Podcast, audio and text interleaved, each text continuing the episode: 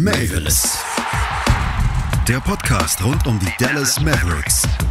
Mit Sandro Zähler und Lukas Kruse. Auf meinsportpodcast.de. Hallo liebe Basketballfreunde und herzlich willkommen zur 35. Ausgabe von Mavericks, dem Podcast rund um die Dallas Mavericks hier bei meinsportpodcast.de. Mein Name ist Lukas und an meiner Seite ist wie immer der gute Amir. Hallo Amir. Hallo Lukas. Noch ein Tipp in eigener Sache, äh, wenn ihr euch für die Karriere von Dirk Nowitzki und so ein bisschen die Einordnung derer ähm, interessiert, dann ist vielleicht unsere letzte Folge eine für euch. Wir haben am Donnerstag anlässlich seines Jersey Retirements nämlich eine kleine Sonderfolge produziert. Da könnt ihr gerne mal reinhauen, findet ihr reinschauen, findet ihr äh, im Podcatcher eurer Wahl bei Spotify, iTunes, Apple Podcasts, was auch immer. Da gibt es die überall zu hören. Und äh, ja, genau, vielleicht ist das ja was für euch. Lasst uns da auch gerne Feedback da. In dieser Folge wollen wir allerdings ähm, natürlich wieder über die sportlichen Dinge, über das sportliche Geschehen rund um die Mavs äh, sprechen. Die stehen aktuell bei 21 und 18 und haben in den letzten 10 Spielen ja so ein bisschen die Trendwende einleiten können. Das wollen wir für euch ein bisschen einordnen. Dazu ist dann auch noch das All-Star-Game bzw. das All-Star-Voting-Thema äh, und wir wollen so ein kleines Resümee ziehen, wie denn jetzt nach ungefähr der Hälfte der Pflichtspielsaison, die das jetzt schon wieder wahnsinnig schnell ging, ähm, ja, wir die aktuelle Situation in Dallas einschätzen. Äh, lass uns mal mit dem All-Star-Game anfangen. Aktuell nach der ersten Voting-Phase der Fans liegt Luka Doncic bei den Guards auf Rang 2 im Westen. Äh, findest du das gerechtfertigt oder findest du jetzt in Anbetracht seiner Leistungen und der vielen Ausfälle, äh, ist er eigentlich gerade kein All-Star-Starter? Zumindest nicht auf Position 2. Also klar, er ist nach Curry mittlerweile ja schon fast doch der größte Name, zumindest wenn man die Leistung der letzten Jahre betrachtet. Ähm, also vor allem nachdem Harden ja nicht mehr in der Conference ist, aber dass er natürlich jetzt nicht unbedingt der zweitbeste Guard der in der Western Conference war in den letzten Monaten. Ich glaube, da, da sind wir, sind sich auch die meisten Mavs-Fans einig. Ähm, trotzdem ist es halt ein äh, Popularitätswettbewerb und Luca ist halt eben einer der beliebtesten und bekanntesten mittlerweile ja auch durch seine Leistung der letzten Jahre und ähm, steht da eigentlich ja ganz gut da. Ja, da hast du natürlich recht. Äh, und ja, da gibt es andere Beispiele, wo man vielleicht viel mehr Fragezeichen hintersetzen müsste. Jemand wie Kyrie Irving, der kaum gespielt hat, auch Clay Thompson, der natürlich so ein bisschen die Feel-Good-Story ist, wenn er dann jetzt, ich glaube, heute Nacht zurückkehrt äh, auf, den, auf das Parkett. Ähm, ich bin da schon der Meinung, dass Doncic ja im All-Star-Voting auf jeden Fall vorne dabei sein kann. Er ist ja auch ein spektakulärer Spieler. Das passt ja auch ganz gut zu, äh, zu einem All-Star-Wettbewerb. Würdest du denn äh, auf der anderen Seite Christoph Porzingis bei den Bigs äh, ja in den Top 10 zumindest sehen, was das äh, Voting angeht, oder gehört er da für dich noch nicht dazu? Doch, ich finde schon. Also ich finde, er hat es ja auch gezeigt, als äh, Luca draußen war, dass er die Mavs tragen kann klar, er hat auch jetzt oft gefehlt. Das ist bei ihm ja immer so das Ding. Wie viele Spiele braucht man als äh, potenzieller All-Star, um, um in Betracht gezogen zu werden, unter die Top, Top 10 vielleicht. Aber wenn wir jetzt auch sehen im Frontcourt der Western Conference sind auch Spieler wie Anthony Davis dabei ähm, oder Carmelo Anthony, die ja auch jetzt nicht das überragende Jahr spielen und auch mehr über ihre Popularität kommen. Ich denke schon, dass Porzingis vielleicht eine Chance hätte, über, ähm, wenn die Mavs-Fans jetzt nochmal einen reinhauen oder klar auch seine, äh, viele Europäer voten ja auch gerne mal ähm, für die europäischen Spieler und unter die Coaches, glaube ich, genießt er auch einen relativ guten Ruf. Also ich finde nicht, dass es unmöglich wäre, ihn dann äh, zumindest äh, im erweiterten Roster zu sehen. Ja, wir werden auf jeden Fall das beobachten. Ich denke auch, dass Christoph Porzingis eine wirklich gute Saison spielt. Äh, Gerade defensiv hat er wieder die Rolle einnehmen können, äh, die, die er so braucht. Offensiv, ja, der Dreier fällt aktuell noch nicht so äh, nicht immer die beste Entscheidungsfindung, aber das hängt natürlich auch immer so ein bisschen mit dem Coach zusammen. Ähm, nichtsdestotrotz ist er die klare Nummer 2 in Dallas und äh, ich finde auch gerade zumindest potenziell was für die Top 10, ob er jetzt dann äh, endgültig ins ins All-Star-Team gewählt wird, äh, da habe ich dann auch eher Zweifel. Aber ich denke, wir werden es auf jeden Fall weiter beobachten. Ähm, und ihr könnt uns ja auch gerne mal in den Kommentaren oder ähm, ja in den Direct Messages wissen lassen, wen ihr denn so im All-Star-Team seht und wo ihr auch da die beiden Mavs-Spieler einordnen würdet aktuell. Ähm, ja, man muss dazu natürlich auch sagen, Porzingis hat schon 13 Spiele verpasst, Doncic 15, du hast es angesprochen. Ähm, dann lass uns jetzt mal übergehen zu den letzten zehn Spielen der Mavs. Die sind in den letzten Spielen bei sieben Siegen und drei Niederlagen. Ähm, und auch in der Zeit haben Porzingis und Doncic viel gefehlt. Äh, überrascht dich das jetzt oder hättest du damit gerechnet, wenn du das vorher gewusst hättest? Zehn Spiele, bei dem Schedule ein paar schwerere Gegner dabei und nur drei Niederlagen? Ja, auf jeden Fall. Also wir hatten, als wir letztes Mal aufgenommen hatten, war die Stimmung ja eher so semi-gut. Man war eher besorgt darüber, ähm, ob man sich jetzt vielleicht sogar in einem freien Fall bewegt. Also man äh, war ja unter 500 und äh, immer die Frage, ob das so weitergeht oder ob man vielleicht einen Anschluss verliert auch an die an die sicheren Playoff-Plätze und nicht nur Play-in. Und ähm, ja, gerade wie du sagst, gerade dass Luca nicht dabei war und KP auch oft nicht, ähm, scheint fast schon ja, einen positiven Effekt gehabt zu haben. Also viele Spieler, die sonst vielleicht ähm, nur am Rande dabei sind, ähm, konnten glänzen in der Zeit und man hat den Eindruck, die Mannschaft ist jetzt wieder so stabil, wie sie es vielleicht seit Saisonbeginn oder seitdem Kit da ist, äh, noch gar nicht war. Ja, und die Stabilität, die kommt ja vor allem äh, aus der Defensive. Ähm, da muss man jetzt vielleicht so ein bisschen die Kritik zurückziehen, so ein wenig zumindest an äh, Jason Kidd. Natürlich, die Offensive ist weiter das Sorgenkind. Da kann man sicherlich weiter argumentieren, dass er da äh, Dinge will, die vielleicht nicht zum Kader passen. Aber auf der anderen Seite des Feldes ist das Versprechen wahr geworden. Äh, wie, wie kannst du das erklären und würdest du mir da zustimmen, dass, äh, dass das real ist mit der Defense. Äh, wir können ja nochmal kurz auf die Zahlen gucken. Äh, sie haben das beste Defensiv-Ranking, die Dallas Mavericks, in den letzten zehn Spielen ähm, mit 103. Das beste Net-Rating der Liga mit 10,1. Äh, beim Offensiv-Rating ist man nicht ganz so weit vorne. In den letzten Spielen immerhin auf Rang 12 mit 113,1. Ähm, aber das liest sich doch schon alles recht positiv, oder? Ja, auf jeden Fall. Also ähm, er wurde gerade zu Beginn seiner Zeit viel gescholten Kit, ähm, teilweise auch nicht so unrecht, auch weil gerade zu Saisonbeginn man ja dort durchaus größere Probleme hatte ähm, und spielerisch nicht überzeugte. Aber aktuell ähm, scheint ja das, was sein Ansinnen war. Er hat ja von Anfang an gesagt, dass äh, Defense für ihn eine besondere Rolle spielt. Und in der Hinsicht, wie du es gerade gesagt hast, die Zahlen aktuell auch jetzt während der Siegesserie waren wirklich stark. Ähm, ja, genauso bleibt das Problem. Die Offense ist weiterhin ja, sie ist besser geworden, aber sie ist immer noch, ähm, noch keine Top-Offense der Liga. Aber ich finde, ähm, in der Hinsicht muss man auf jeden Fall sagen, da hat Jason Kidd durchaus gezeigt, dass er auf jeden Fall eine Veränderung des Teams herbeiwirken kann, weil unter Carlisle hatte man das in den letzten Jahren auf jeden Fall nicht, dass die Defense äh, so stark war, wie sie jetzt ist. Das stimmt. Äh, vielleicht ähm, kommen wir da auch gleich nochmal drauf zurück. Ich würde aber auch gerne noch ähm, ja, einfach auf die Abwesenheit der beiden Stars blicken. Christoph Porzingis in den letzten zehn Spielen nur viermal dabei, 27,3 Punkte. Der wusste also durchaus zu überzeugen. Luka Doncic äh, nach seiner Verletzung und auch der Covid-Infektion nur dreimal dabei ähm, und mit nur 20,3 Punkten und nur 25 Prozent seiner Dreier. Da ist noch ein bisschen Rost dran. Trotzdem stehen die Mavs ebenso gut da, auch wenn dann die beiden mal dabei sind und gerade Luka eher noch nicht anknüpfen kann an auch auch bessere Zahlen, die er davor gezeigt hat. Haben die Mavs auch an beiden Seiten des Platzes es geschafft, sich ein bisschen von diesen beiden unabhängiger zu machen, auch wenn natürlich die Leistung der Gegner nicht immer brillant waren?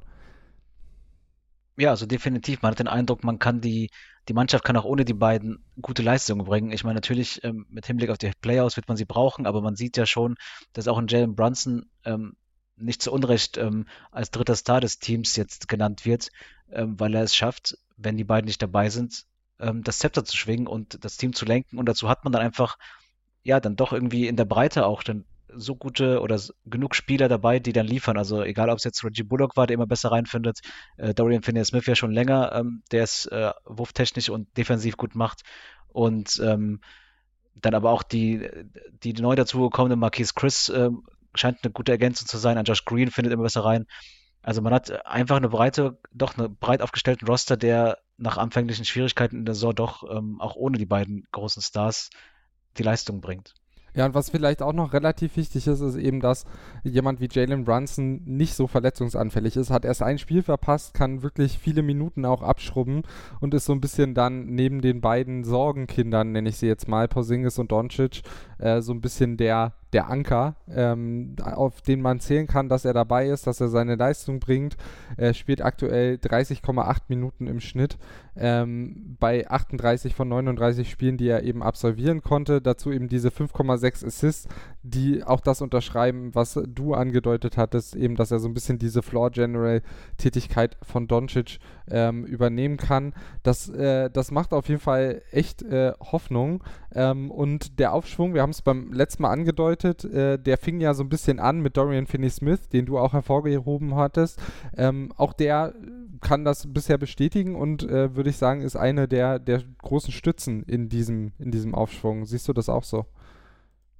Ja, definitiv. Also, ähm, wie du gesagt hast, wir hatten ja schon letztes Mal drüber gesprochen, dass er ähm, als einer der, ja auch gerade in der Schwächephase, einer der wenigen war, der auch nach anfänglichen Schwierigkeiten in der Saison, in denen er nicht so gut geworfen hat, ähm, immer besser reinkam und mittlerweile auch ähm, wieder ordentliche Werte hat von der Dreierlinie, aber der auch defensiv immer, immer wichtig ist, also der auf beiden Seiten des, äh, des Floors liefert und, ähm, dem, und dementsprechend den Weg ja vielleicht auch ähm, äh, geweist hat, ge ja, ge gezeigt, aufgezeigt hat für die Leute, für die anderen äh, Spieler, und ähm, man sieht es ja vor allem auch bei den anderen, die, von denen man ja eh nichts erwartet hat. Also Reggie Bullock, der wurde ja auch geholt, weil er ein Upgrade zu Richardson sein sollte. Und ähm, defensiv hat das ja auch schon vorher eigentlich ganz gut ausgesehen bei ihm, aber offensiv ist es überhaupt nicht. Und ähm, da ist es ja nicht verkehrt, wenn man bei Dorian Finney-Smith vielleicht sich an einen auch ähm, ja einfach an einen nach einen richten kann, der dann, der dann so liefert und sich dann da ähnlich, ähnlich zeigt. Genau, auch Dorian Finney-Smith, äh, neun Spiele ähm, von den letzten zehn konnte er absolvieren, da 38,9% Dreier, 46% Würfe insgesamt, dazu 5,2 Rebounds, das ist ja auch immer, oder du durchaus ein Skill, ähm, der bei Dorian Finney-Smith dazukommt. Ähm, lass uns noch über zwei weitere ähm, ja, positive Nachrichten sprechen. Wir fangen vielleicht mal mit Reggie Bullock an. Der musste fünf dieser zehn Spiele ähm, aussetzen wegen Covid-Protokoll und kommt dann wieder und äh, zeigt vielleicht bisher, es ist eine sehr kleine Sample Size, aber er zeigt auf jeden Fall die beste Phase der bisherigen Saison und seiner bisherigen Zeit bei den Mavs, trifft starke 48% seiner 6,2 Entschuldigung, Dreier pro Spiel.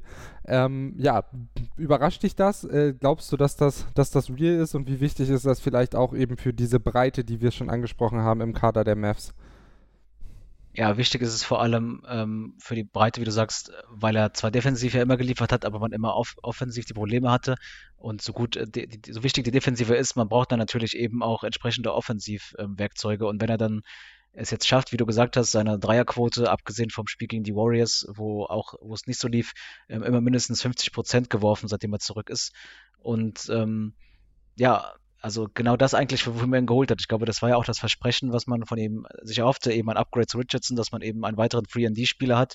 Und ähm, es sind nicht umsonst einer dieser Rollen, also Free-and-D-Spieler generell, die sehr gefragt sind in der Liga, weil sie eben ähm, so wichtig sind, sowohl offensiv als auch defensiv, ähm, die Mannschaft zu unterstützen. Und ja, ein weiterer Spieler, der, vielleicht kommen wir ja noch drauf, der nach einer Pause wegen, wegen Covid ähm, ja, fast schon gestärkt zurückkommt. Also man muss sich schon fragen, was, äh, also ob die Pause dem vielleicht sogar gut getan hat, nämlich eben dann aus diesem Slump rauszukommen, den man ja vorher bei dem einen oder anderen sehen konnte.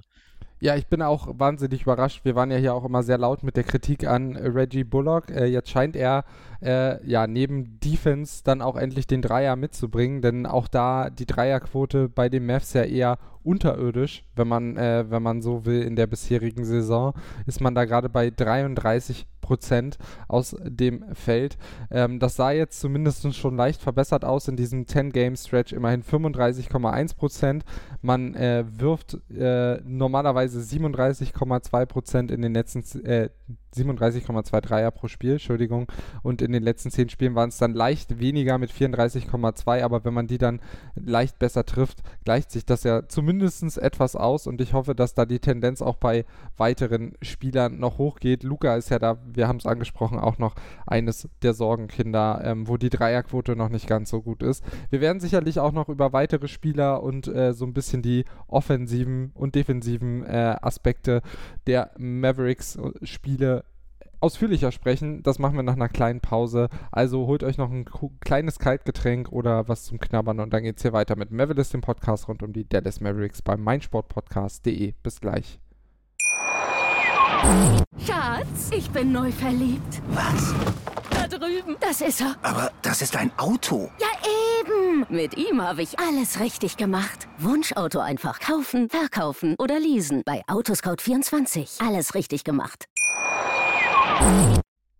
Willkommen zurück zur 35. Pause von Mavericks, dem Podcast rund um die Dallas Mavericks. Mein Name ist Lukas und an meiner Seite ist weiterhin Amir und wir sprechen gerade über die letzten 10 Spiele, die die Dallas Mavericks absolviert haben und mit einer Bilanz von 7 zu 3 dort so ein bisschen die Trendwende einleiten konnten, auch wenn Luka Doncic und Christoph Porzingis beide mindestens die Hälfte der Spiele verpasst haben. Ähm, wir haben jetzt schon ein paar Spieler hervorgehoben. Ich denke, es wird Zeit äh, für den wichtigsten wichtigsten dieser Spieler, äh, die wir hier hervorheben müssen, das ist natürlich ganz klar Josh Green. Ähm, würdest du mir da recht geben, dass er der äh, ja vielleicht größte Gewinner der aktuellen Phase ist, auch wenn ja Reggie Bullock zum Beispiel äh, sich auch gemausert hat und man bei Brunson merkt, dass er eine sehr wichtige Stütze ist, die vielleicht schmerzhaft vermisst wird, wenn er im Sommer eventuell geht. Ja, auch er hat natürlich äh, profitiert. Also er war ja auch äh, wegen des Protokolls außer Gefecht und kam dann kurz vor Jahresende nochmal zurück. Und wenn man betrachtet, also er hat in der Saison ähm, nur gegen Charlotte im Dezember mal über 20 Minuten gespielt und allein jetzt seitdem hat er vier Spiele gehabt, in denen er mehr spielen durfte. Und ähm, ja, davon hat er auch für immer profitiert und zuletzt ja nochmal ein äh, Season High aufgelegt mit 17 Punkten. Also er scheint jetzt so richtig angekommen zu sein. Ähm, also wie gesagt, erneut ein Spieler, der von der Pause, von einer Covid-Pause ähm, äh, profitiert hat, beziehungsweise dann natürlich auch profitiert hat, dass der ein oder andere ausgefallen ist und er dann äh, Minuten liefern durfte. Aber ich glaube, ähm, in Sachen Lobgesang kannst du natürlich bei Josh Green noch einen draufsetzen. Ja, ich bin ja äh, absoluter Josh Green-Believer. Ähm, ich habe mich ein bisschen äh, ja auch geärgert häufig, dass er, dass er gerade im ersten Jahr wenig Chancen bekommen hat. Ähm, er spielt jetzt auch nicht das äh, Blaue vom Himmel, konnte aber jetzt kürzlich ähm, erst gegen die Rockets äh, sein Career High mit 17 Punkten aufstellen, elf davon innerhalb von acht Minuten in der ersten Halbzeit, also da war er auch wahnsinnig effizient. Wir hatten beim letzten Mal schon ein bisschen angedeutet, dass er da angefangen hat, ähm, mal seine Dreier mehr oder weniger regelmäßig ähm, zu treffen. Das war jetzt nicht komplett real, hat sieben der letzten zehn Spiele bestreiten dürfen und da eine Dreierquote von 10,5 Prozent. Also den trifft er noch nicht regelmäßig, aber es sind andere Dinge, die er gut macht. Er ist immer noch ein, ja, potenziell guter Verteidiger, ähm, ist da vielleicht manchmal noch so ein bisschen übermotiviert ähm, und äh, will zu viel machen ähm, und versaut sich da vielleicht auch manchmal seine gute Position oder Ausgangsposition in der Verteidigung. Auf der anderen Seite ähm, spielt er aber wahnsinnig äh, ja, schön anzuschauende Assists. Ähm, teilweise hat er da diese Jumps ähm, dabei, wo er jumpt, sich umschaut und dann einfach einen guten Pass zum Assist spielt. 2,6 Assists und 2,6 Rebounds sprechen da auch eine gute Sprache. Steals 0,9 pro Spiel, das ist auch gar nicht so verkehrt. Ähm, also er nutzt auf jeden Fall die Spielzeit, ist natürlich noch kein absolut, äh, ja, perfekter Rotationsspieler, aber ich finde, er nutzt seine Minuten, er spielt fast 20 aktuell einfach sehr gut und ich glaube, es gibt wenig bessere Szenarien, ihn ähm, ja, zu zeigen, dass er sich entwickeln kann, wenn er eben die Zeit bekommt. Und das hatte ich ja immer gefordert. Ansonsten gibt es ja auch die Vergleiche ähm, auf Twitter schon, wie er sich verbessert hat, seitdem das mit Bane, den die Mavs ja damals in der Draft äh, verschmäht haben, sich da so ein bisschen ge negativ geäußert hatte darüber. Ähm, spielt Josh Green auch deutlich besser. Äh, Ob es da jetzt einen Zusammenhang gibt, das äh, mag, wage ich zu bezweifeln, aber ich glaube, ähm, ja, die Geschichte ist einfach zu schön, um sie um sie zu verschmähen. Ähm, genau, das würde ich dann zu Josh Green sagen. Äh, lass uns noch mal kurz ein bisschen über die Ersatzspieler sprechen. Isaiah Thomas äh, Zeit bei den Mavs war ja relativ kurz. Ähm, Theo Pinson ähm, hat sich in allen zehn Spielen zumindest äh, ja, ganz okay gezeigt, hat sich jetzt, glaube ich, auf einem Two-Way-Contract den Mavs angeschlossen und Marquise Chris, den hattest du schon lobend hervorgehoben, ähm, dass er sich gut einfügt und den Mavs einiges gibt. Jetzt gab es Gerüchte, dass er ähm, vielleicht dauerhaft bei den Mavs bleiben könnte und man sich jetzt um einen Roster-Spot für ihn bemüht. Äh, hältst du das für, für, eine sinnvolle Addition zum Hauptroster und vielleicht auch zur, ähm, zur Rotation im Allgemeinen?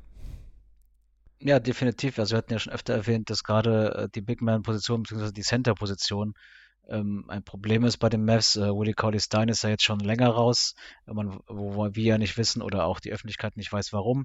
Äh, Dwight Powell hat eben seine äh, Limitationen eben äh, gegen größere Bigs vielleicht auch oder in, auch in der Verteidigung. Und ähm, ja, natürlich hat man mit Moses Brown dann einen jungen Spieler gehabt, den man mal reinwerfen konnte, aber vielleicht noch keiner, der jetzt ähm, diese Verantwortung schultern kann. Und da kam dann ein erfahrener oder etwas erfahrener Marquis Chris, Marquis Chris, der aber immer noch erst 24 ist, das muss man ja auch ähm, nochmal hervorheben, ähm, dann ganz gut. Und er hat sich tatsächlich gut eingefügt. Er kann auch mal einen Dreier einstreuen. Äh, er punktet relativ regelmäßig und äh, in Sachen Rebounds haben sich die Mavs ja generell über die Saison jetzt äh, deutlich verbessert. Und also ich fände es nicht verkehrt. Wie gesagt, ist halt die Frage, ähm, wo, wo man im Roster dann äh, einen Platz findet, um ihn dann noch einzufügen. Ja, man muss äh, schauen, vielleicht fliegt sogar Moses Brown raus. Ich kann es mir fast nicht vorstellen. Der hat ja gute Ansätze gezeigt, aber ja, schauen wir mal. Ähm, würdest du sonst noch einen anderen Spieler hervorheben äh, in der letzten Phase, der dir positiv aufgefallen ist, oder wollen wir übergehen nochmal zum allgemeineren Blick auf äh, Offense und Defense? Ja, vielleicht noch kurz äh, Maxi Kleber, wie immer ähm, eine Bank. Also ich glaube, der war ja gerade zu Beginn der Saison auch länger raus und dann natürlich auch wegen, auch wegen des Covid-Protokolls ähm, wie, wie er schon oft äh, scherzhaft zu lesen war, dass er der Glue-Guy sei äh, im Anbezug auf seinen Namen. Ähm, also der liefert eigentlich immer recht gut und wie gesagt, ich finde echt ein sehr wichtiger Spieler ähm, und setzt damit auch die deutsche Tradition bei den Mavs fort und äh, dann noch, noch kurz äh, Tilly Kinner. Ähm, defensiv ähm, schon seit Beginn eigentlich eine Bank, jetzt offensiv hat er mal ein paar Spiele gehabt, äh, wo er auch mal zweistellig geworfen hat. Ähm, da wäre dir halt die Frage, ob er das dann mal noch, noch konstanter schaffen würde. Aber generell kann man ja momentan zufrieden sein, auch mit den ja, hinteren Positionen des, des Rosters aktuell. Auf jeden Fall. Dann lass uns äh, doch nochmal ein bisschen auf die Offensive gucken. Es ist natürlich jetzt immer schwer einzuschätzen, äh, wie gut waren die Gegner, wie gut waren äh, die Mavs, ähm, weil auf allen Seiten halt nie das beste per Personal gespielt hat. Trotzdem kann man sagen, äh, die Mavs gewinnen ihre Spiele mit eher unschönem äh, Basketball ähm, und die Probleme sind ja immer noch da wie gesagt, ähm, bei Mavs Moneyboy, ich hatte es dir in der, ähm, in der Vorbereitung äh, erzählt, da schrieb man so ein bisschen, ja, dass äh, äh, die Offense im Treibsand ist. Häufig ist es sehr chaotisch. Die Driving Lanes werden von den eigenen Mitspielern zugeparkt.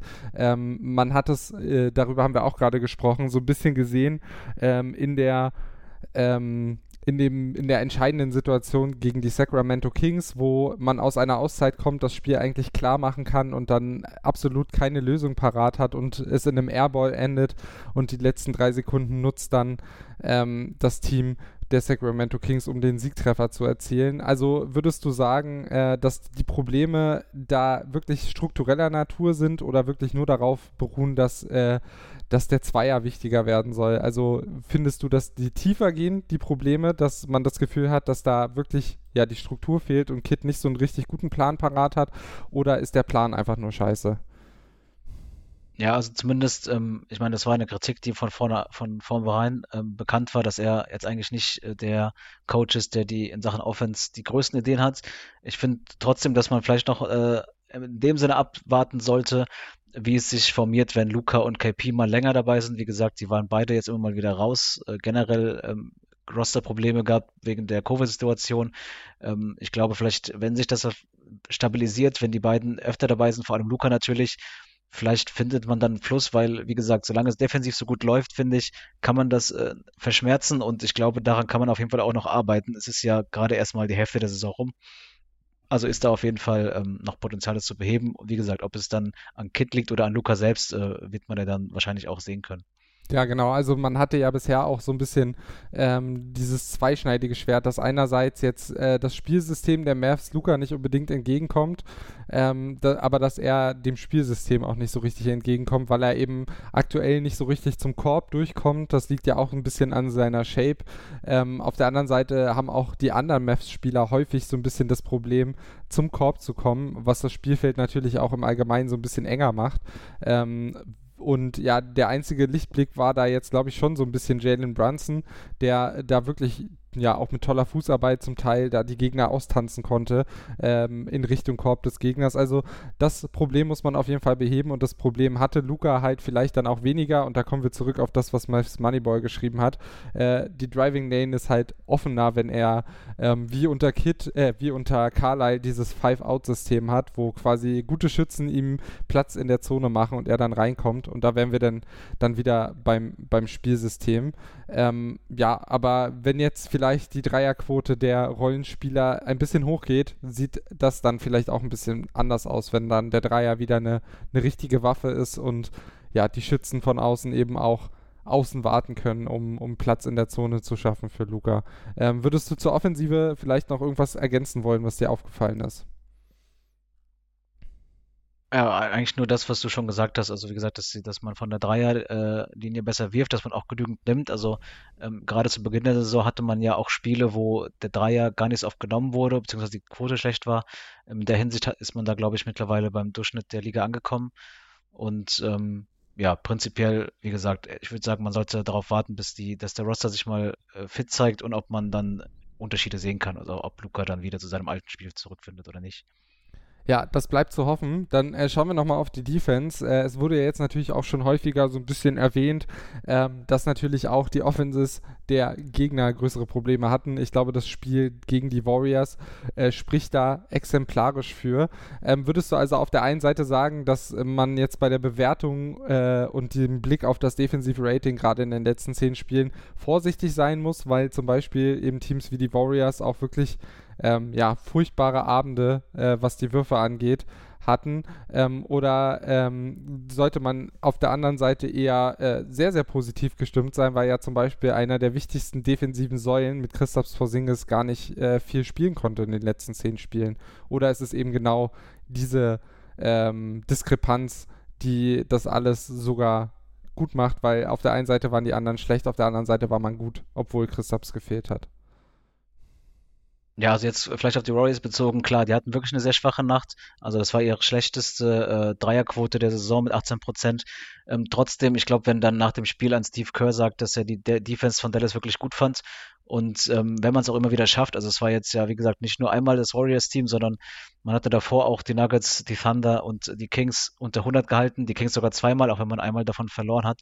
Also generell scheint der Trend da ja in die Richtung äh, positiv zu sein. Und ähm, auch nach dem Spiel gegen die Rockets, die ja auf 106 kamen, ähm, war der Tenor ja generell so nach dem Motto, wir hätten gerne sie auch, auch die unter 100 gehalten. Also ich glaube, ähm, die Spieler selbst glauben auch an das System. Also da scheint es Kitty auch geschafft zu haben, nicht nur die Leistungen zu verbessern, sondern dass die Spieler selbst auch sehen, dass es besser wird und dadurch auch eine gewisse Selbstvertrauen in ihrer Defense zeigen. Und ähm, also ich finde schon, dass man da positiv gestimmt sein kann. Natürlich, äh, wie du sagst, ähm, man hat jetzt nicht immer gegen nur gegen die Top-Teams gespielt, man hatte auch äh, personell geschwächte Gegner und wie gesagt auch die Warriors. Äh, Gerade Stephen Curry hatte momentan eher eine schwache Phase. Ähm, da kommt sowas mal vor, aber wie gesagt, dass die Defense momentan so gut aussieht, ich glaube, das kann man schon jetzt erstmal sich notieren und auch erwarten, dass das nicht von heute auf morgen schlechter werden sollte, zumindest. Ja, und damit äh, hat man ja schon eins geschafft, was man gerne schon letztes Jahr erreicht hätte bei den Mavs ähm, ja, man hat in der Defensive jetzt scheinbar doch einen Schritt zumindest gemacht. Irgendwie letztes Jahr kam ja Josh Richardson zum Beispiel als Hoffnungsträger für die Defensive, der dem nicht gerecht werden konnte und jetzt äh, mit Porzingis, der besser geworden ist defensiv äh, oder zumindest wieder auf altem Niveau eher spielt ähm, und äh, ja, zum Beispiel auch Spielern wie Nili Kina, wie Bullock, der jetzt besser wird, ähm, ja, scheint jetzt zumindest in der Hinsicht im Kader ein bisschen was in die richtige Richtung passiert zu sein, auch wenn man da immer noch recht große Schwachpunkte hat. Ein Dwight Powell zum Beispiel, da gab es auch eine schöne Zusammenstellung. Ähm, seiner defensiven ähm, Possessions, der äh, ja, ist da zum Teil recht unterirdisch. Willie Colley Stein, als er noch gespielt hat, war da auch so einer. Also es gibt schon noch Baustellen in der Defensive, aber man scheint das als Team gerade so ein bisschen äh, ja, minimieren zu können und äh, das stimmt einen doch positiv. Ähm, und um das Ganze, was wir jetzt besprochen haben, nochmal vielleicht so ein bisschen in einen Ausblick zu verwandeln, holen wir jetzt nochmal ganz kurz Luft und dann schauen wir darauf, wo stehen denn die Mavs jetzt eigentlich nach ähm, 38, nee sogar 39 von 82 Saisonspielen äh, und wie ist so unser Ausblick auf die Zukunft. Bleibt dran, bis gleich. Schatz, ich bin neu verliebt. Was? Drüben. Das ist er. Aber das ist ein Auto. Ja, eben. Mit ihm habe ich alles richtig gemacht. Wunschauto einfach kaufen, verkaufen oder leasen. Bei Autoscout24. Alles richtig gemacht. Ja, willkommen zurück zum letzten Abschnitt der heutigen Folge Mavericks, dem Podcast rund um die Dallas Mavericks hier bei meinsportpodcast.de. Mein Name ist Lukas, bei mir immer noch Amir und wir wollen jetzt so ein bisschen ein kleines Zwischenfazit ziehen. Wo sind denn die Mavs ähm, nach der ungefähren Hälfte der Saison. So ganz ist das ja noch nicht der Fall. Aber wir können bei dem Blick auf die Hard Facts zumindest mal sagen, sie sind auf Rang 5 im äh, Westen mit aktuell 21 Siegen, 18 Niederlagen. Ähm, offensiv ist man im Mittelfeld, defensiv bildet man aktuell eine Top 5 ähm, Defense. Also äh, da muss man ja die Grundsteine schon vor der letzten 10 Spiele Serie ähm, gelegt haben. Die Memphis Grizzlies sind relativ weit weg. Da liegt man aktuelle 5 Spiele hinter Platz 4, aber die Grizzlies wären auch das mögliche Matchup in den Playoffs, stand jetzt. Äh, fangen wir mal ganz einfach an oder vielleicht auch ganz schwierig schwierig. Äh, was ist denn so dein allgemeines Fazit der ersten Saisonhälfte? Ja, ich würde sagen, äh, man hat problematisch angefangen, auch wenn die Bilanz lange Zeit ja ganz okay war. Ähm, aber man hatte ja auch, ich glaube, jeder, der die Spiele gesehen hat, beziehungsweise ähm, ja auch äh, die Medienberichterstattung gesehen hat, also es war klar, dass die, dass die Leistungen der Mavs nicht zu dem Standing gepasst haben. Man hat über seine Verhältnisse äh, gepunktet und ähm, wir hatten ja halt die Phase im Dezember, wo man dann erstmals unter 500 war. Ähm, aber deswegen ist es umso positiver, dass es jetzt dann äh, zum Ende der, der Halbzeit quasi ähm, so positiv aufhört und man erstmals wirklich jetzt mal eine größere, größere Phase hat, wo man A, eine, eine Siegesserie hat und wo auch die spielerische Leistung stimmt. Klar, offensiv drückt der Schuh noch, ähm, aber man schafft es ja trotzdem, ähm, Spiele durchaus souverän auch mal zu gewinnen. Ich glaube, das war ja gerade zu Beginn der Saison das Problem. Man, entweder kriegt man auf die Mütze von guten Teams oder man äh, gewinnt mit Ach und Krach gegen Schwächere. Ähm, also ich finde, momentan kann man eigentlich ähm, positiv optimistisch äh, auf die zweite Hälfte der Saison gucken.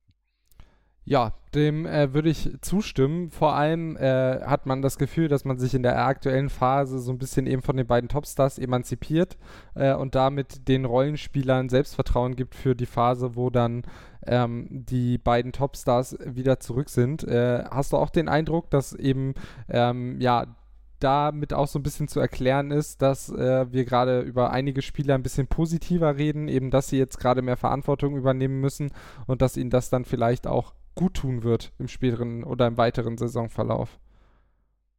Ja, definitiv. Also wenn auch ein äh, Richie Bullock mal starten darf, wenn ähm, auch ein Hardaway Jr., der lange Zeit mit seinen Wurfskämpfen hatte, öfter startete und natürlich dann auch, wie gesagt, Josh Green oder ähnliche Spieler, die dann vorher vielleicht sehr wenige Minuten gesehen haben ähm, diese Chance nutzen konnten. Ich glaube, das ist auf jeden Fall positiv zu sehen und auch nochmal auf, auf Kit und aufs Coaching gesehen. Also, dass es auch ohne die beiden Topstars, gerade ohne Porzingis, der defensiv immer sehr wichtig ist, defensiv so gut läuft, finde ich, es spricht auch dafür, dass dieses System oder die defensiven äh, Schemes oder so, dass die auf jeden Fall im Roster verankert sind und dass sie dann einfach unabhängig sind auch von, von den einzelnen Namen. Und das finde ich ist auf jeden Fall ein positiver Aspekt, dass man sagt, okay, man hat in der Hinsicht schon mal eine Stabilität gefunden. Jetzt ist die Frage, kriegt man das auf offensiv auch so hin?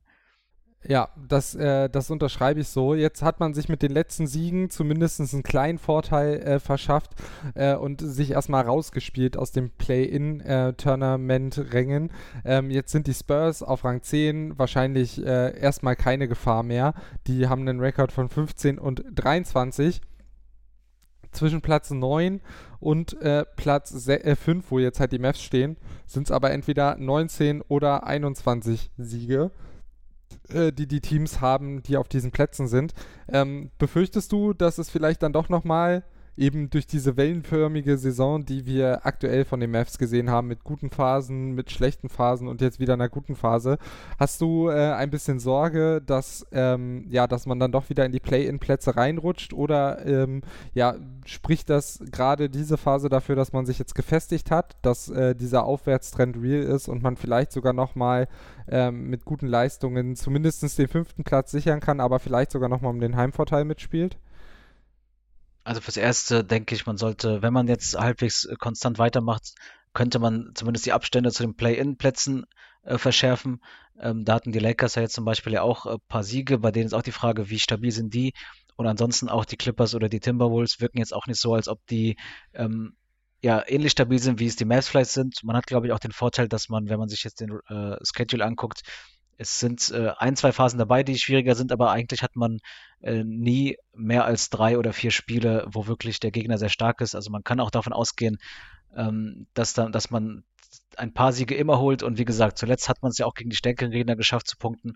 Also prinzipiell ähm, sollte das Ziel sein. Ich glaube, Heimvorteil ist erstmal schwierig, weil die Grizzlies so weit weg sind, aber dass man zumindest ähm, den Abstand zu dem Play-in-Tournament nochmal vergrößert oder sichert. Ja, ich hoffe es auf jeden Fall auch, dass man zumindest das Play-in-Tournament äh, vermeiden kann. Und ehrlich gesagt gefällt mir so ein Matchup mit den Grizzlies in den Playoffs äh, aus zwei Gründen ganz gut. Äh, ich glaube, dass das äh, ganz interessant werden könnte. Äh, es sind nicht die Clippers. Das ist natürlich auch für Mavs-Fans äh, erstmal ein Schritt nach vorne. Äh, und die aktuelle äh, Saisonserie zwischen beiden Teams ist ausgeglichen bei 1-1. Also es klingt auch nach einer prinzipiell spannenden Serie. Wie denkst du, würde das Matchup Stand jetzt passen? Auch wenn es natürlich noch sehr verfrüht ist. Ja, es wäre auf jeden Fall ähm, auch mit Bane eine interessante Geschichte. Also, dass man da halt einen Spieler hat, der auf jeden Fall eine Motivation gegen die Mavs hat, aber Josh Green selbst hat das ja dann auch, wie du schon gesagt hast, seitdem äh, sind seine Leistungen ja auch hochgeschossen. Aber wenn man jetzt ab, abgesehen von dem Späßchen dann mal guckt, also ich glaube, man wäre in dem Sinne schon mal im Vorteil, dass man ähm, vielleicht auch schon Erfahrungspunkte hat, die die Grizzlies nicht haben. Also sind jetzt nicht die Mannschaft, wo man sagt, okay, die haben jetzt die größten Playoffs äh, äh, Läufe schon gehabt. Ähm, da hat man mit, mit Doncic und mit Porzingis haben ja zwei Spieler auch mal Erfahrungen gemacht in den letzten Jahren. Ähm, also das fände ich auf jeden Fall sehr interessant, wie du sagst, auch mal was Neues. Also nicht immer das ewige Duell mit den Clippers, die dann ja dann tendenziell auch den, äh, das bessere Ende haben und ähm, ja, ist noch sehr früh, aber es wäre auf jeden Fall ein Matchup, wo man jetzt auch die, wo die Maps sicherlich nicht chancenlos wären. Ja, das äh, denke ich auch, aber es ist wie gesagt noch sehr früh. Es kann noch sehr, sehr viel passieren. Jetzt hoffen wir vor allen Dingen erstmal, dass die Mavs so ein bisschen aus der Corona-Phase äh, rauskommen, genauso wie die ganze Liga und man dann mal wieder so ein bisschen mehr ähm, ja, Duelle auf Augenhöhe und äh, unter realen Wettkampfbedingungen dann sehen kann. Äh, ich denke, es steht und fällt natürlich auch viel damit, wie Luca jetzt zurückkommt, denn auch auf Dauer können wahrscheinlich äh, Rollen- und Rotationsspieler dann diesen Lauf auch nicht aufrechterhalten. Also die beiden Stars äh, spielen dann schon eine wichtige Rolle. Ähm, bei Luca, der ist jetzt wieder umgeknickt gegen die Warriors. Jetzt weiß man natürlich nicht, ob es gegen Rocket dann gegen die Rockets das Aussetzen so ein bisschen ein Load-Management-Move war. Jetzt gegen die Bulls ist er, glaube ich, auch noch äh, questionable, aber könnte wieder spielen ähm, im nächsten Spiel. Also schauen wir mal. Ähm, und Porzingis äh, ist, glaube ich, auch auf dem Weg bald raus aus dem Covid-Protokoll. Ähm, von daher, ja, kommt jetzt, glaube ich, die Phase, wo man dann, ähm, wo es sich so ein bisschen entscheidet, kann man den Lauf mitnehmen. Jetzt geht es gegen die Bulls, ich habe es gerade angesprochen, das wird ein sehr schwieriges Spiel. Ähm, und äh, es warten weitere schwierige Spiele natürlich. Äh, ich, ich, bin der Meinung, es kommt jetzt schon nochmal so ein bisschen die Phase, wo sich dann zeigt, bis zum All-Star-Break werden wir dann wissen, äh, wahrscheinlich, wo die Reise hingeht. Ähm, und ja, was vor allem die Mavs noch lernen müssen, ist zwei Spiele hintereinander gegen das gleiche Team zu gewinnen. Das, äh, das wäre für die Playoffs auch hilfreich. Übrigens das nächste Duell gegen die Grizzlies, äh, das gibt es schon am 14. Januar, auch ganz spannend. Ähm, da werden wir dann sicherlich auch nochmal drauf gucken. Ähm, hast du sonst noch irgendwas zu ergänzen zu der Folge und den Mavs oder bist du durch? Ja, soweit haben wir, glaube ich, alles besprochen. Ähm, das Interessante, weil du gerade gesagt hast, dass man es nicht schafft, zwei Spiele in Folge gegen denselben Gegner zu gewinnen, ähm, das nächste Doppelduell sozusagen, das findet gegen die Clippers statt, also gegen alte Bekannte sozusagen. Ja, wobei bei denen ja mit äh, Paul George und, äh, und Kawhi Leonard gerade beide Topstars noch fehlen. Äh, wobei bei Kawhi ja, glaube ich, die Prognose relativ positiv ist, zumindest in Richtung Playoffs. Ähm, ja, wir sind gespannt, äh, werden euch dann natürlich auf dem Laufenden halten. Lasst uns wie immer sehr gerne Feedback auf die aktuelle Folge und den Podcast im Allgemeinen da. Wir freuen uns da sehr drüber. Ist natürlich auch sehr wichtig, dass wir uns hier weiterentwickeln können. Ähm, gefällt euch dieses Format? In der Vergangenheit haben wir auch häufig mal einfach die einzelnen Spiele im Detail durchgesprochen und das wöchentlich. Da sind wir ja jetzt mit dem Relaunch so ein bisschen von weggegangen. Wie gefällt euch das? Lasst uns das gerne mal wissen auf ähm, Twitter ähm, unter mavilis-pod oder äh, unter dem gleichen Handel auch auf Instagram. Da könnt ihr uns zumindest mal eine Direktnachricht schicken. Ansonsten Bewertungen gehen auf iTunes äh, beziehungsweise bei Podcast und auch bei Spotify. Da könnt ihr uns auch folgen. Auch das unterstützt uns sehr. Und ansonsten bleibt gesund. Wir hören uns dann in 14 Tagen wieder zur 36. Folge von Mavilis, dem Podcast rund um die Dallas Mavericks. Danke wie immer an dich, Amir, dass du auch heute wieder an meiner Seite warst. Danke auch, Lukas, und ciao an alle. Genau, bleibt gesund und bis zum nächsten Mal. Ciao, ciao. Schatz, ich bin neu verliebt. Was? Da drüben. Das ist er. Aber das ist ein Auto. Ja, eben. Mit ihm habe ich alles richtig gemacht. Wunschauto einfach kaufen, verkaufen oder leasen. Bei Autoscout24. Alles richtig gemacht. Mavis. Der Podcast rund um die Dallas Mavericks. Mit Sandro Zähler und Lukas Kruse.